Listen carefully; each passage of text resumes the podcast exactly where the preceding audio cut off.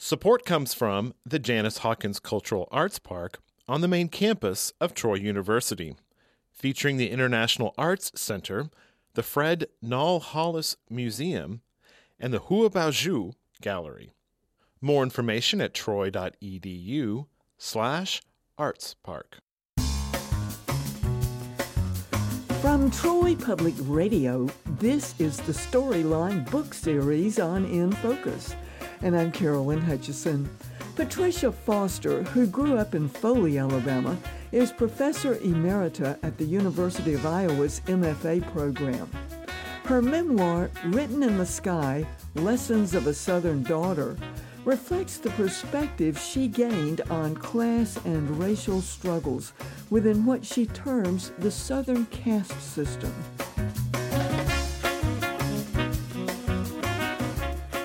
Patricia Foster, thank you so much for joining us from Fairmont, West Virginia. Yes, thank you. I'm pleased to be here. Patricia, you're headed to Auburn next week, but before we get there, we want to talk about your book, Written in the Sky Lessons of a Southern Daughter. You dedicated this book to the memory of your dear mother. Can you share a passage about her? Okay. Um, this is a passage from nowhere. It's an essay about my mother. My mother grew up in a mining family, but at this point, the mines had closed during the Depression, and so they were sharecropping. When I can't sleep at night, I think about my mother growing up, a child in the late 1920s, her mother and brothers in the fields, growing tomatoes and cucumbers, milking the cows, bagging pecans from 20 odd trees, her father walking the roads looking for work. It was the eve of the Depression. The mines shut down, wages eroded, trust evaporated, the economy soon to become more crippled and broken.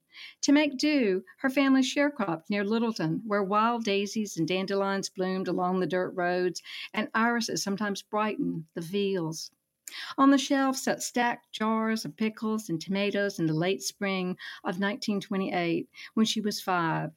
What I wonder, will such a beginning make and unmake in her. That passage that you just read sets the stage. And growing up with that kind of mining and sharecropping heritage, did that give you a feeling of kinship with people who were disadvantaged?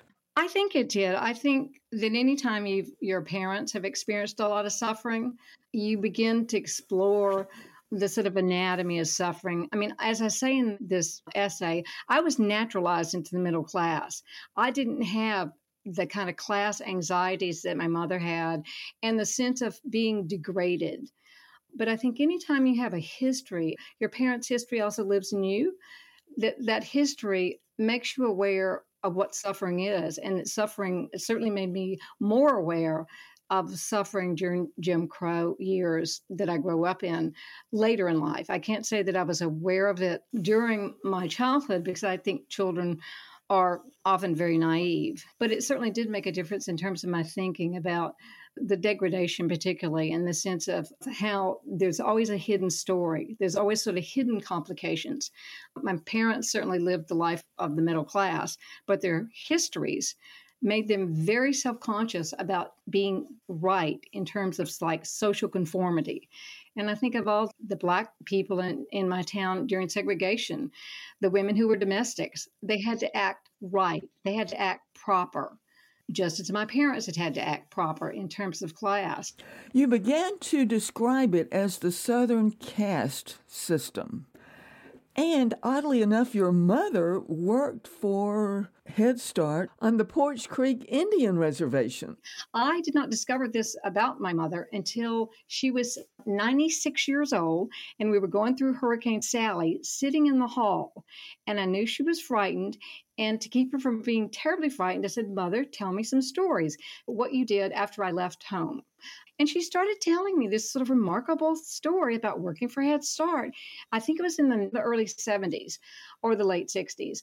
And so she worked as a dietitian for Head Start. And we go to the Native American reservation. And at that time, they had no money, they were in dire poverty. Uh, she told me that there was this huge sort of administration building that was used for everything. And there would be like 40 kids.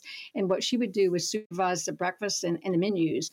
And she told me these very interesting little stories that she said she watched because they'd always say the blessing, because at that time it was very Christianized And this one little girl she watched reach her hand slowly, slowly towards a glass of milk.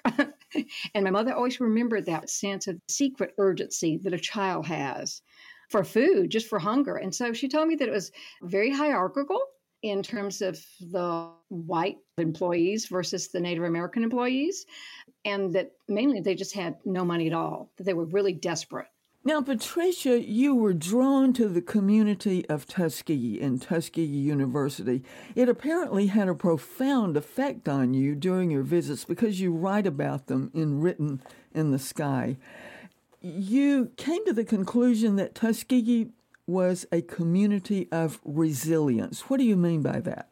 Well, what was interesting to me is that there was a community that had, had white flight, it had economic deprivation, and yet the people went to work every day. they went to college. They read books. They went to the library. I taught classes at the public library, which was very interesting. It gives you an insight into people who comes to the public library.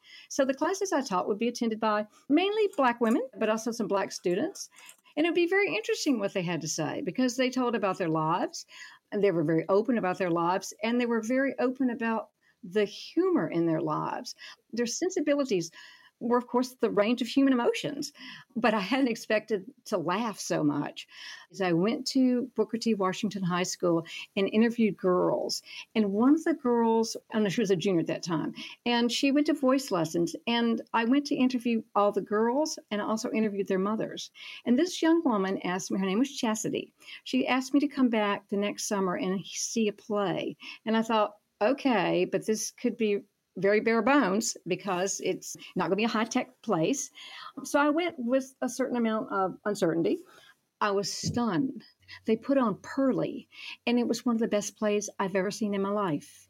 And it had 15 people in the audience, and it had technical difficulties, and it didn't matter. What I mean about resilience, they kept on. They were persistent. They did creative work, and I totally admired it. Yeah, you talked in the book about she was a little bit shy, and yet when she sang, her whole personality was thrown into her presentation. You are headed to Auburn. Yes. Next week. What's going to happen? Well, I'll be giving a, a, reading at Pebble Hill. I think it's at four o'clock in the afternoon, and I'll be reading from my book, Written in the Sky. The next day, Friday, I'll be teaching a class for OLLI and it'll be a class on the braided essay. It'll be from, I think, 1 to 4 in the afternoon. I've taught with OLLI before in Auburn. It's a fabulous place to teach. So, Patricia, having gone through this metamorphosis in your own thinking, what do you see ahead for the state of Alabama and its citizens? I hope that I think for the entire country. What I've loved about Alabama is not just its beauty and its storytelling, but it's always to me had this committed group of people who really believe in change and who really believe that we can be a better nation and who really believe in democracy and believe that, and actually is an act of engagement to ensure that democracy. So I hope that Alabama continues on that route and has a voice to say important and positive things about democracy, that it doesn't get mired in a kind of conservative sort of constraint. Well, let me be the first to welcome you back to your home state next week for your presentations at Auburn and for OLLI. And I want to thank you for joining us today and talking about your book, which is dedicated to the memory of your dear mother. Yes. Written in the Sky Lessons of a Southern Daughter. Thank you very much. I thoroughly enjoyed it. That was Patricia Foster, author of the memoir Written in the Sky Lessons of a Southern Daughter. She returns to her home state for several speaking engagements next week in Auburn. Thanks for joining us today for the Storyline book series on In Focus. Our program is a podcast on NPR One or wherever you get your podcasts. I'm Carolyn Hutcheson, and this is listener supported Troy Public Radio.